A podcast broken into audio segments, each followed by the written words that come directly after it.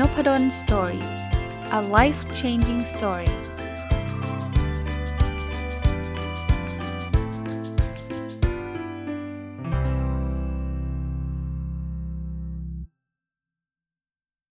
สวัสดีครับ ยินดีต้อนรับเข้าสู่นพดล Story พอดแคสต์นะครับ แล้วก็เช้าวันอาทิตย์นะครับ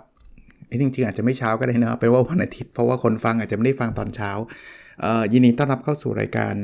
My Books นะครับซึ่งเป็นรายการที่ผมจะเอาหนังสือที่ผมเขียนเองนะครับมาจัดแบบลงรายละเอียดนะครับ ก็จัดมาเกือบครบปีละ ตอนนี้ก็สัปดาห์ท้ายๆของปีแล้วนะครับยังอยู่กับหนังสือชื่อว่าความสุขปัจจุบันสุทธิ แล้วบทนี้น่าจะเป็นบทสุดท้ายของหนังสือเล่มนี้นะครับ ก็เป็นการรีวิวหนังสือเล่มนี้ตอนจบกันละกันนะครับ บทนี้ชื่อว่า 8 บทเรียนของชีวิตที่ผ่านมานะครับ คือตอนที่ผมเขียนหนังสือเล่มนี้เนี่ย ผมก็มานั่งตกผลึกนะ ตอนเขียนเล่มนี้น่าจะสัก2อสปีที่ผ่านมาแล้วล่ะ ว่าเฮ้ยเรามีบทเรียนชีวิตอะไรบ้างนะครับ ผมตกผลึกมาได้ 8 ข้อดังต่อไปนี้นะข้อแรกนะครับคือสิ่งเล็กๆ ที่ทำทุกวันจะส่งผลสำคัญในอนาคต คือผมแต่ก่อนนะหรือแม้กระทั่งปัจจุบันเนี่ยผมก็ยังชอบเรื่องราวประเภทที่ว่า แล้ววันหนึ่งทุกอย่างก็เปลี่ยนไปนึกออกไหมคือมันเป็นความมหัศจรรย์เรื่องราวที่ประเภทที่ว่าเออ วันนี้เราเปิด Facebook แล้วก็เขียนบทความบทความหนึ่งแล้วพอวันรุ่งขึ้นตื่นขึ้นมา เพราะว่าบทความนั้นถูกแชร์ไปล้านครั้งอะไรอย่างเงี้ยแล้วชีวิตเราก็เปลี่ยนไปเรากลายเป็นคนที่เป็นคนประสบความสำเร็จ หรือ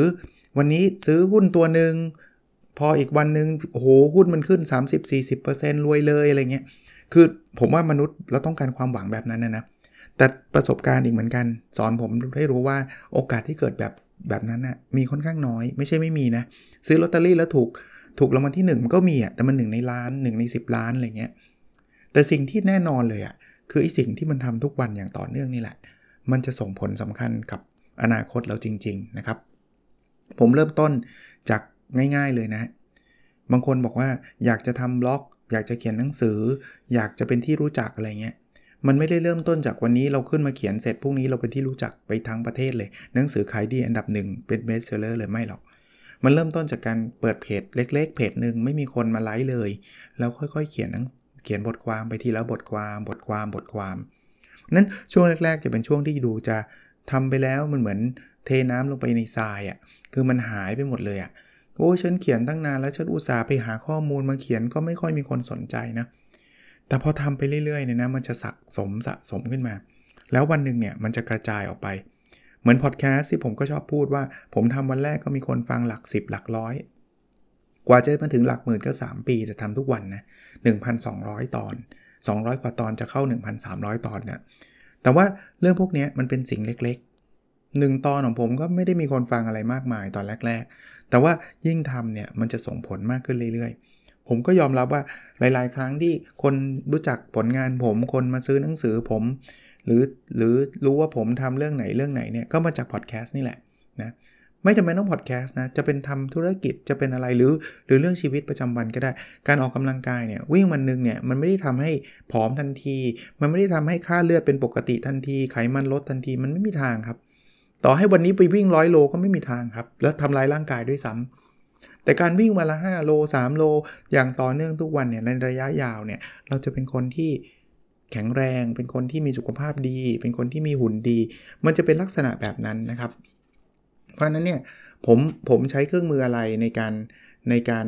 กระตุ้นสิ่งเหล่านี้ ผมก็ดู OKR ดูอะไรต่างๆ ที่ผมคิดว่าเป็นสิ่งที่สำคัญ แต่ว่าสิ่งเล็กๆ ที่เราทำทุกวันเนี่ยจะเป็นจะเป็นสิ่งที่ส่งผล ในอนาคตของเราแน่นอน มาถึงข้อที่ 2 ครับ อย่าลังเลที่จะทำอะไรใหม่ ๆ ที่ไม่เคยทำหากมันตอบโจทย์ชีวิต ผมพูดอยู่หลายครั้งนะครับว่าการออกจากคอมฟอร์ทโซนเนี่ยเป็นสิ่งที่ดี แต่มันต้องตอบโจทย์ชีวิต ที่ผมพูดแบบนี้เพราะว่าถ้าใครเคยฟังหลากหลายตอนผมเคยพูดครับว่าผมเคยหลงทางมาทีหนึ่งคือผมเคยไปทำหน้าที่บางหน้าที่แล้วกัน ที่ตอนนั้นเนี่ยเอาตรงๆ ไม่เคยถามตัวเองว่าชอบไหม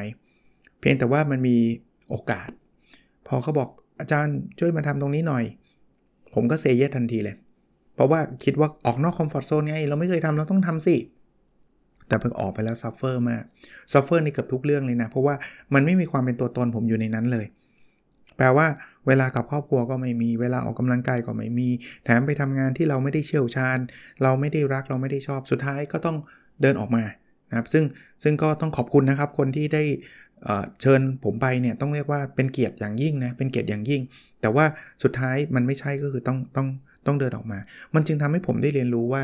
การทำอะไรใหม่ ๆ มันไม่ได้เป็นสิ่งที่ควรทำเสมอไป ถ้ามันไม่ได้เป็นการตอบโจทย์ชีวิตเรานะครับ เพราะฉะนั้น ถ้ามันตอบโจทย์ลุย ยังไงตอบโจทย์ เช่น ผมเคยเป็นนักเขียน แล้วตอนนี้ก็เป็นอยู่นะครับ เป็นอาจารย์ แล้ววันหนึ่งเห็นพอดแคสต์เฮ้ย ไม่เคยทำว่ะ แต่ผมคิดว่าพอดแคสต์ทำไปแล้วอะมันน่าจะตอบโจทย์ความเป็นนักเขียนความเป็นอาจารย์ของผม ผมได้มีโอกาสถ่ายทอดความรู้ไปยังคนอื่นๆได้ได้มากขึ้น อย่างเงี้ยไม่เคยก็ลองดิแล้วมันไม่ได้มีความเสียหายอะไร ถ้าเกิดลองแล้วไม่ชอบก็ก็เลิก ถามว่าอาจารย์เคยไหมที่อาจารย์ลองแล้วไม่ชอบแล้วอาจารย์เลิกอะเคยครับผมเคยไลฟ์เฟซบุ๊กอยู่อยู่ช่วงหนึ่งนะทุกสัปดาห์เลยนะหลายคนอาจจะไม่เคยไม่เคยดูด้วยซ้ำแต่พอไลฟ์แล้วเนี่ยผมติดขัดมากเลย ติดขัดเรื่องเรื่องของเวลาอย่างแรกเลยนะ เพราะว่า อย่างพอดแคสต์เนี่ยผมจะมี flexibility คือมีความยืดหยุ่นในเรื่องเวลาสูง วันนี้ตอนเช้าติดบรรยาย ผมไม่อัดตอนเช้า ผมก็ไปอัดตอนเย็นได้ อย่างวันเสาร์สมมุตินะตอนเช้าปกติว่างๆใช่ไหมก็จะอัดได้ก็อัด แต่ว่าบางวันเสาร์มีบรรยาย ก็ไปอัดตอนเย็นได้ บางบางบางบางวัน ทั้งวันเลยเสาร์เช้าบ่ายบรรยายหมด ผมมีกลางคืนอีกอัดพอดแคสต์มันไม่จำเป็นต้องต้องมีเวลาเป๊ะแต่ไลฟ์ Facebook ไม่ได้ สัญญาเขาไว้แล้วตอนบ่ายสามเจอกัน มันก็ต้องบ่ายสามคราวนี้พอที่ผมทำแล้วมันไม่ชอบเพราะว่าเวลาผมไม่แน่นอนไงพอคนเชิญสอนจะบอกว่าไม่ได้ครับติดไลฟ์ Facebook มันก็ดูตลกตลกปะมันก็ไม่รู้ดิผมผมรู้สึกว่ามันก็คงอย่างนั้นก็คงลำบากมากกับตารางใช่ไหม commitment เรามีอยู่นะครับเพราะฉะนั้นเราเราก็บางไลฟ์ผมก็มั่วซั่วไปหมดครับ บางทีบ่ายสองก็ไลฟ์วันเสาร์บางทีวันเสาร์ติดทั้งวันไปไลฟ์ ตอนเที่ยงวันอาทิตย์5โมงวันอาทิตย์คือไลฟ์ตามใจชอบ ข้อแรกก็คือทำความสับสนให้กับชาวบ้านเขานะครับ ข้อ 2 คือไลฟ์เนี่ย แต่งตัวไม่ดีก็ไม่ได้นะพอดคาสต์นี่แบบรู้ไหมตอนนี้ผมแต่งตัวยังไง อ่า ไม่รู้ เพราะว่าไม่เห็นภาพใช่ปะ่ะ ผมไปวิ่งมาหัวฟูเลย เหงื่อแตกเลย มาอัดพอดแคสต์ เดือดร้อนไหมไม่เดือดร้อนเพราะว่าท่านฟังแต่เสียงผม แต่ไลฟ์ทำได้ไหม ไม่ได้ ผมไม่ได้พูดว่าไลฟ์ไม่ดีนะ บางคนชอบไลฟ์ก็ไลฟ์เลยครับ ดีครับ ท่านชอบท่านแบบ มุมกล้องมุมกล้องท่านเนียนมากสนุกมากลุยเลยฮะเพราะนั้นเนี่ยผมผมก็เลยเลิกไป เพราะว่ามันไม่ตอบโจทย์ผมอะแค่นั้นเองผมไม่ได้ว่ามีว่าเริ่มทำแล้วโหทำทุกวันทุกเรื่องที่ทำไม่จริงนะครับ แต่ถามว่าในปีหน้าเนี่ยผมจะทำอะไรใหม่ๆไหมนี่วางแผนไว้ว่าจะทำ YouTube ช่อง YouTube อ๋ออาจารย์ YouTube มันต่างจากไลฟ์ยังไง YouTube มันอาจเก็บไว้ได้ไงแต่เห็นหน้าเห็นตากันนิดนึงนะครับแต่กำลังเตรียมคอนทงคอนเทนต์อยู่นะอันอันแรกคืออยากจะทำ YouTube ลองดูว่ามันใช่ไหมนะครับเพราผมอัดเก็บไว้ได้เหมือนกับพอดแคสต์ก็ก็อาจจะลองทำดูนะครับ กับอันที่ 2 คือผมอยากเขียนบทความให้มากกว่านี้ ตอนนี้เนี่ยทำพอดแคสต์ทุกวันก็หมดเวลาแล้ว แต่ว่าอยากจะทำเพจแบบนพดลสตอรี่ที่มันมันมันมีเรื่องบทความด้วยปัจจุบันก็ทำอยู่นะ แต่แบบเดือนหนึ่งหนึ่งถึงสบทความน้อยไปไง ผมอยากเขียนทุกวันเลย แต่ไม่รู้จะทำได้ทุกวันหรือเปล่านะก็ก็ยังไม่ได้ถึงกับสัญญาแล้วกัน แต่ว่า จะเรียกว่าเป็นอะไรใหม่ ๆ หรือเปล่า อันนี้ก็อาจจะไม่ได้ใหม่แต่กลับมาทำแล้วกันกลับมาทำเนาะอันนี้เป็นบทเรียนที่2นะบทเรียนที่ 3 คือไม่อยากหลงทางให้ตั้งเป้าหมายชีวิต ผมบอกแล้วว่าถ้าเราไม่เราเราอยากทำนู่นทำนี่ แต่ว่าเราไม่ตั้งเป้าไว้นะ เดี๋ยวเราลืมครับไอ้ New Year Resolution ในช่วงนี้เนี่ยเป็นช่วงที่ทุกคนแบบลุกขึ้นมาตั้งเป้าหมายกันเนี่ย ผมว่าจะเป็นจังหวะที่ดีเลยตั้งเลยครับท่านจะตั้งเป็นรายปีรายเดือนอะไรแล้วแต่ท่านเลยแต่ว่าส่วนตัวผมใช้ OKR นะครับ พูดถึงตั้งเป้าหมายขอแทรกนิดนึงได้ไหม เพราะว่าตอนนี้มีมีคอร์สเปิดอยู่ ไม่อยากให้พลาดเหตุผล เพราะว่าคือไม่ได้แปลว่าทุกคนต้องเข้านะ แต่ว่ากลัวไม่ไม่รู้ไม่ทั่วถึงอะ่ะถ้ารู้แล้วบอกว่าผมรู้แล้วไม่ต้องเข้าหรอกผมทำเป็นก็โอเค เพราะว่ามีคนถามมาว่าอาจารย์จะเปิดคอร์สไอ้ personal OKR ไหมนะครับก็เปิดอยู่นะครับ รับจนถึงวันเนี่ยวันเนี้ยวันเนี้ยถ้าท่านฟังตรงวันวันอาทิตย์เนี่ยเพราะว่าจะสอนวันจันทร์ตอนตอนหนึ่งทุ่มถึงสามทุ่มนะครับแล้วก็แล้วก็ไม่มีแล้วนะครับสำหรับปีนี้นะก็ สนใจเข้าไปในเพจได้นะ pin โพสต์ไว้นะครับ ติดต่อเข้ามาใน inbox เลยก็ได้ว่าสนใจคอร์ส personal OKR เดี๋ยวทางแอดมินเขาส่งรายละเอียดไปให้นะข้อ 4 ครับ เมื่อบรรลุเป้าหมายให้ไปต่อทันที บรรลุเป้าหมายยังไงครับ อย่างอย่างผมเนี่ย ผมเคยมีเต้าตั้งเป้า 3 ปีไว้ว่า อยากจะได้ตำแหน่งศาสตราจารย์ 3 ปีก่อนหน้านี้นะก็คือได้มานานแล้วละ่ะก่อนก่อนก่อนหน้านี้หลายปีเลยแหละที่ตั้งเป้าไว้ว่าอยากอยากเป็นศาสตราจารย์ แต่พอมาได้เป็นศาสตราจารย์เสร็จปุ๊บเนี่ยผมไม่ได้บอกงั้นพอละฉันบอกพอละชีวิตฉันแค่นี้แหละจบ เราไม่อยากทำอะไรต่อไปแล้วฉันจะเป็นศาสตราจารย์ไปเรื่อย ๆ ผมก็เปลี่ยนเป้าเป้าเป้าตรงนี้ถึงแล้วก็ดีใจครับแฮปปี้ภูมิใจมีความสุขโอเค แล้วก็ move on นะครับ move on ก็ทำต่อ ผมไปตั้งเป้าเรื่องการสอนว่าอยากจะเป็นครูดีเด่นของมหาวิทยาลัยธรรมศาสตร์ อยากจะเป็นอาจารย์ดีเด่นของคณะ ตั้งไปเสร็จปุ๊บได้แล้วเรียบร้อย ก็ดีใจขอบคุณมีความสุขแล้วก็ move on แปลว่าเวลาเราไปถึงเป้าที่เราตั้งไว้แล้วอะก็ไปหาเป้าใหม่ครับ มีใครเขียนไว้นะ น่าจะพี่ตุ้มมั้งหนุ่มเมืองจันทร์มั้งที่บอกว่าภูเขามันมีหลายลูกอะตอนนี้เราพิชิตยอดเขาลูกนี้แล้ว เราก็ไปหายอดเขาลูกใหม่ไปเรื่อยๆ แต่อย่าไปคิดว่าโอ้อย่างนี้เราก็มีความโลภสิไม่รู้จักพอใจในสิ่งที่มีไม่ใช่ครับ เราพอใจครับ เราแฮปปี้ครับ แต่เพียงแต่ว่าเราอยากจะได้ความท้าทายในชีวิตใหม่ๆอะ่ะไม่งั้นนะเราจะตื่นขึ้นมาแล้วไม่รู้จะทำอะไรละฉัน ฉันสุดยอดทุกเรื่องอะไรเงี้ยผมว่าเป็นชีวิตที่น่าเบื่อนะส่วนตัวผมก็เลยพยายามจะหาอะไรที่ที่ทำให้ผมตื่นเต้นอะให้ทำให้ผมสนุก ตอนนี้ยังทำได้ไม่ดีก็ทำต่ออย่างเงี้ยผมก็ยังมีความฝันอยากเป็นนักเขียนที่มีหนังสือดีๆ ออกมาเป็นตำนานเป็นอะไรแบบนี้อยู่เยอะแยะเลยครับ ก็ยังอยู่ใน OKR ผมนี่แหละนะ ข้อที่ 5 ครับ อะไรที่ไม่ใช่ให้เลิกและลด คือทุกวันนี้เนี่ยเราชอบเพิ่มแต่เราไม่ค่อยชอบลดนะ ฉันจะทำอะไรดี ฉันจะทำอะไรมากกว่านี้ เพิ่มไม่ได้ผิดนะ แต่ถ้าเพิ่มมากๆเนี่ยตัวเราจะเบิร์นเอา เพราะว่าไอ้ที่ทำอยู่ก็ทำไม่ไหวแล้ว แล้วแถมก็ยังไปเพิ่มทำนู่นทำนี่อีกอีกอีกเพียบเลย เพราะฉะนั้นเนี่ยเราต้องหาวิธีการลดครับ เดี๋ยวนี้เนี่ยผมผมเริ่มที่จะตัดบางอย่างออกนะ แต่ก่อนผมมีเพจอยู่4ีหเพจแล้วอัปเดตมันทุกวันทุกเพจเนี่ยเดี๋ยวนี้ไม่เลยนะ บางเพจผมผมต้องเลือกเอาเอาพูดตรงๆนะว่าแทบไม่ได้ไปแตะเลย ผมเคยทำแพลตฟอร์มแพลตฟอร์มอะไรเยอะแยะนะครับในในออนไลน์ ตอนนี้ก็เลิกทำไปเยอะเลยนะ เพราะว่าเราทำแล้วเราทดลองแล้วแต่มันไม่ work ก็จริง ๆ เราควรจะหา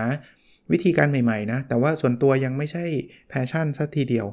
ก็เราทดลองลองทำแล้วมันไม่ work ก็เป็นเป็นบทเรียนเราให้เราเรียนรู้ เราก็มาโฟกัสกับสิ่งที่เราสนใจแล้วสิ่งที่เราคิดว่าเราทำได้ดีนะครับ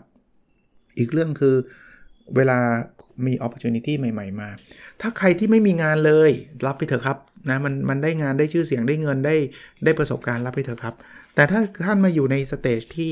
คล้าย ๆ ผมนะ ซึ่งผมก็ต้องเรียกว่าโชคดีนะครับ ที่ได้มีโอกาสใหม่ ๆ มาเยอะมากเลย มีคนชวนทำนู่นทำนี่เต็มไปหมดเลย พอมาถึงจุดนี้ท่านต้องรู้จักเซโนท่านรู้จักปฏิเสธนะครับสัปดาห์นี้ที่ผ่านมาผมปฏิเสธมากกว่าตอบรับด้วย นะครับแล้วไม่ใช่แค่สัปดาห์นี้นะแต่ว่าเกือบทุกสัปดาห์เลย เพราะว่าผมทำไม่ได้ครับ ตอนนี้มีคนมาเชิญโอ้โหเยอะแยะมากมายเลยครับ ต้องต้องขอบพระคุณมาณที่นี้ด้วยว่า คนมาเชิญเนี่ยก็เขาก็ให้เกียรติเราเขาเห็นความสามารถเราครับเขาถึงมาเชิญเรา แต่ผมก็ตอบไปด้วยความเคารพว่ามันไม่สามารถทำได้ครับ ตารางผมตอนนี้มันเต็มไปถึงถึงเมษาแล้วมั้งคือคือมันมันยาวเฟ้ยเลยครับ แล้วถ้าพยายามจะยัดยัดยัดยัดมาจะเกิดอะไรขึ้นกับชีวิตเบิร์นเอาแน่นอนนะครับ เราก็จะไม่มีเวลาทำนู่นทำนี่นะครับ ข้อ 6 ครับ ใช้ชีวิตให้เรียบง่ายที่สุดนะครับ ผมอ่านหนังสือของคุณนิ้วกลมเล่มหนึ่งนะครับ คือหนังสือชื่อสิ่งสำคัญของชีวิตนะครับ คุณนิ้วกลมไปสัมภาษณ์คุณมานิตซึ่งเป็นนักธุรกิจเจ้าของ Swan Lake ที่เขาใหญ่ และเป็นประธานบอร์ด Q House เนี่ยคุณมานิตมีหลักการใช้ชีวิตบอกว่า easy simple no condition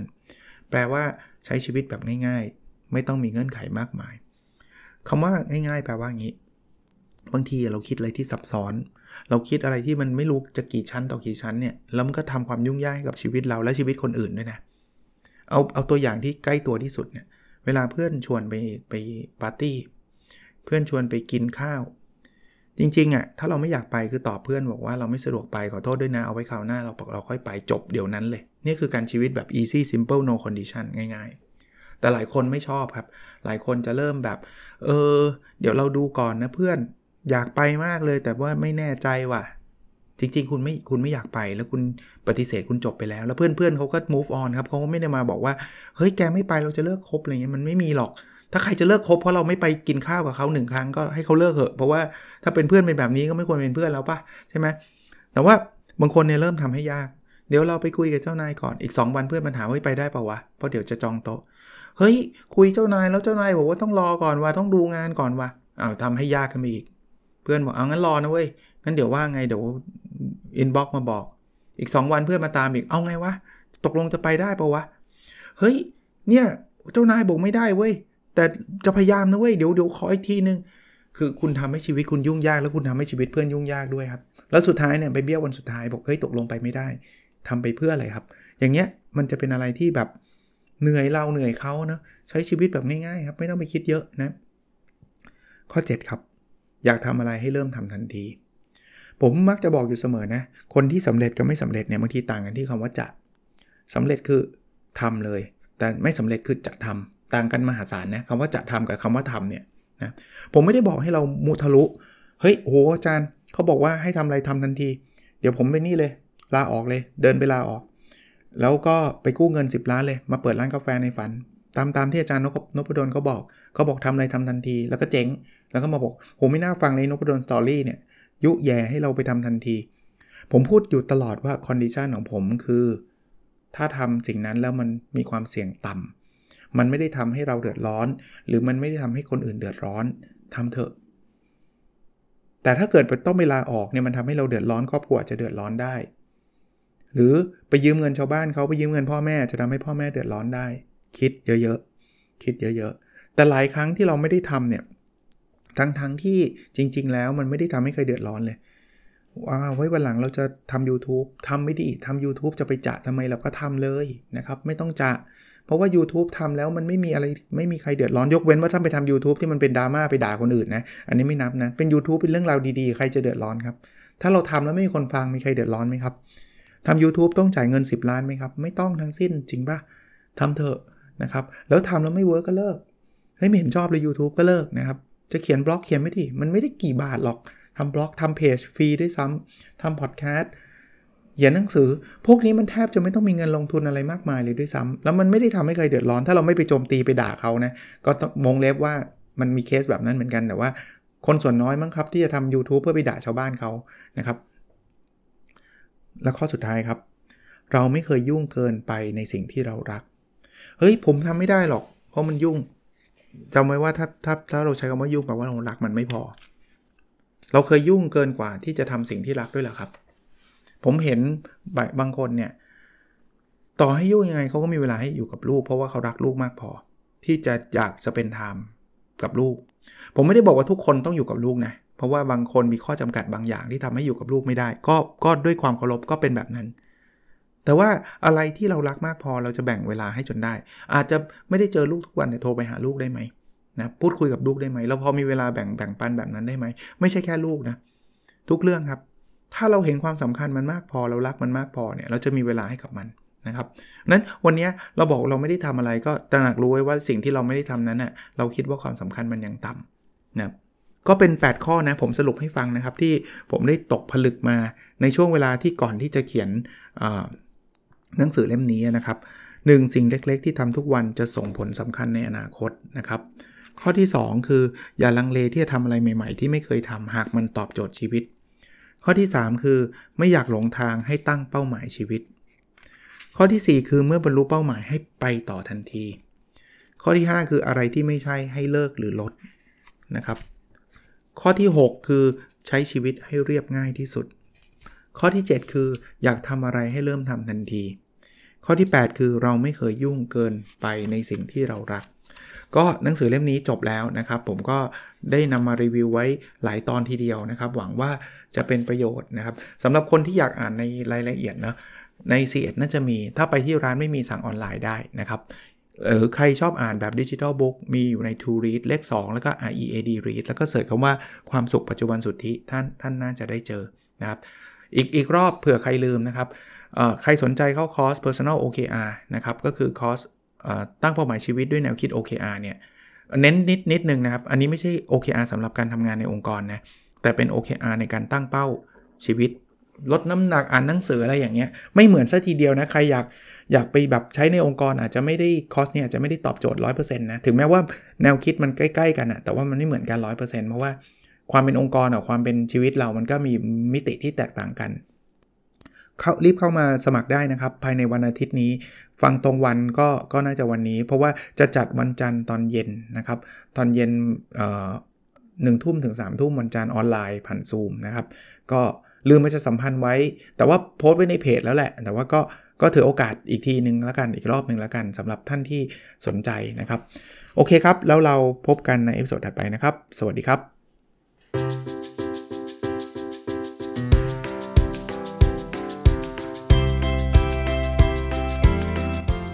o p a d o l Story